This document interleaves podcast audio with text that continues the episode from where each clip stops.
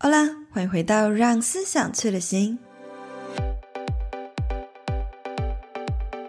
这是一趟带领你踏上探索内在、提升思想、引领你创造多元生活的节目。我是你的意识领航员思红，准备好带着你的思想开启这趟旅程了吗？那么就戴上你的耳机，跟着我一起准备出发喽！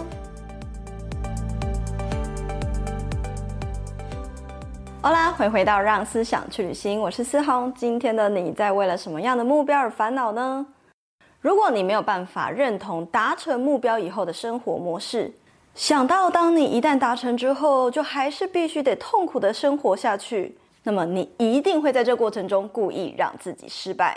其实就像是减肥一样。如果我们打从心底就不认同健康的生活方式，觉得要健康的饮食、定期运动是一件非常痛苦的事情，那么即便最后达成目标，也会被打回原形。因为只有真正的享受以及真正的打从心底认同，才能够在达成目标之后还长期的维持下去。我们每一个人呢、都喜欢战胜目标的感觉，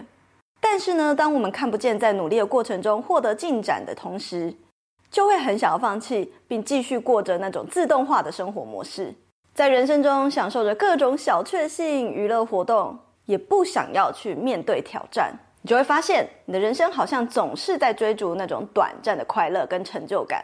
现在的我们呢，生活在科技发达的时代，无论我们想要做什么事情，其实在网络上都有很丰富的资源帮助我们呢去学习、去达成任何的目标。但是我也发现，也有许多人。即便拥有这么多资源，可是仍然会在原地打转。如果你也是这样的话，你有没有想过是为什么呢？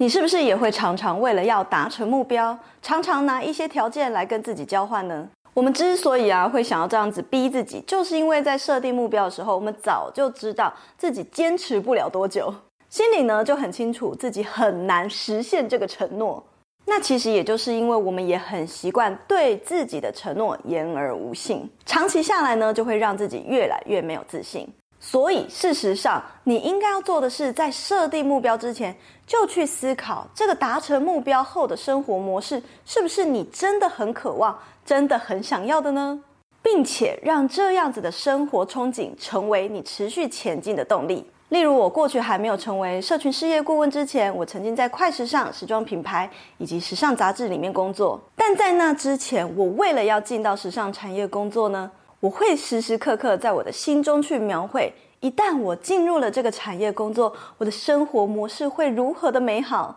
而且每一天我都会去想，今天的我还能够再多做一点什么，来让我更靠近我的梦想一点。因为呢，一想到那个未来的工作还有生活模式是我所向往的，内心就会感到非常的热血澎湃。于是过程中每一个看似艰辛的难题都变得不算什么，也会让我比别人拥有更多的动能，每天呢多做一点，每天多前进一点。甚至呢，我也会问自己，我现在还能够再多做一点什么，让我的人生变得更加美好。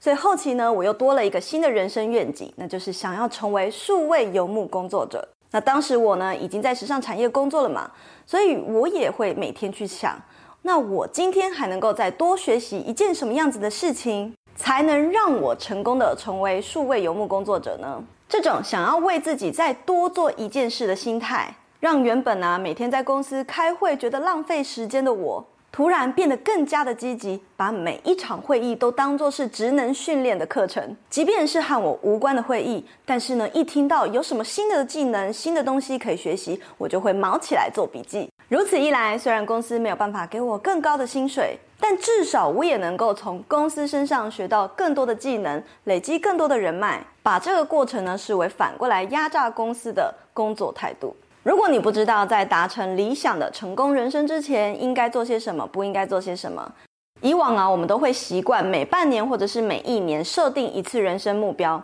可是你知道吗？把时间呢拉得越长，就会让人家觉得时间很多，更加的拖延，搞到最后呢，就什么都没有做到，什么都没达成。事实上，我还蛮喜欢有一句话叫做：如果你不决定今天要怎么过。就会被自动化模式决定你今天的生活。因为呢，我们每一天都已经太习以为常，一天下来的日程，常常呢，我们在做任何事情，脑袋都是不加以思索，自动化的去过，让我们忘记去思考今天还能够多做一点什么，成为更好的自己。如果啊，你也是属于想得太多、做得太少的类型，那么你也可以参考和我一样，把一天呢切割成四个等份来过。首先呢，我其实每天早上起来的这个时段呢，我会尽量呢不要去使用手机。让自己的头脑呢开始沉淀，并且给自己一段冥想，或者是呢回归内在平静的时间。然后在这个过程中，在内在去梳理今天的行程。接下来我会把一天呢比较重要的工作啊，或者是行程分配在一天里面我最有精神的两个时段。最后也会记得在睡前呢保有自己的 me time。沉淀一天的心情，并且呢，去回顾我今天还有昨天做了些什么，明天我还可以怎么样把事情做得更好？因为通常呢，每天我们做的事啊，其实变化都不会到太大。如果你觉得你总是每天日复一日，好像呢都没有什么进步的话，你可以试着为你的每一个工作或者是任务设定一个新的标准，而这个标准呢，是必须要设定一个 deadline 去达成，并且呢，是可以衡量、有机会达成的标准。例如，假设你是做业务的话，今天呢打了一百通电话，只有成交一个客户。那么明天你打电话的标准可以设定成：我一样再打一百通电话，可是我要成交两个客户，并且呢把昨天的潜在名单再打一次，和客户建立更进一步的信任感。以上这集分享的内容呢，都是我从《多一法则》这一本书所整理出来的。那么这本书呢里面提供的做法还有观点，刚好呢跟我人生的态度呢非常的相近。如果你想要知道更多具体的做法，怎么样呢？在每一天的过程之中，让自己变得更加进步、更美好一点，就非常推荐大家可以去买这本书来看哦。那么现在呢，在我的 YouTube 频道《让思想去旅行》这一集的节目呢，正在进行《多一法则》这本书的抽书活动。所以，如果你听完这一集呢，也想要参加活动的话，记得到 YouTube 频道搜寻《让思想去旅行》，在本集节目下方资讯栏当中就有活动的规则哦。那么最后呢，也想要问问大家，就是近期我们正在尝试这样子比较简短、快速的知识型分享，想要了解大家是喜欢这种比较快速、简短的，还是更深度的内容分享？如果你有任何的想法的话，也欢迎大家可以透过 Instagram 私讯我，和我分享你的想法。那我们就下一集见喽，拜拜。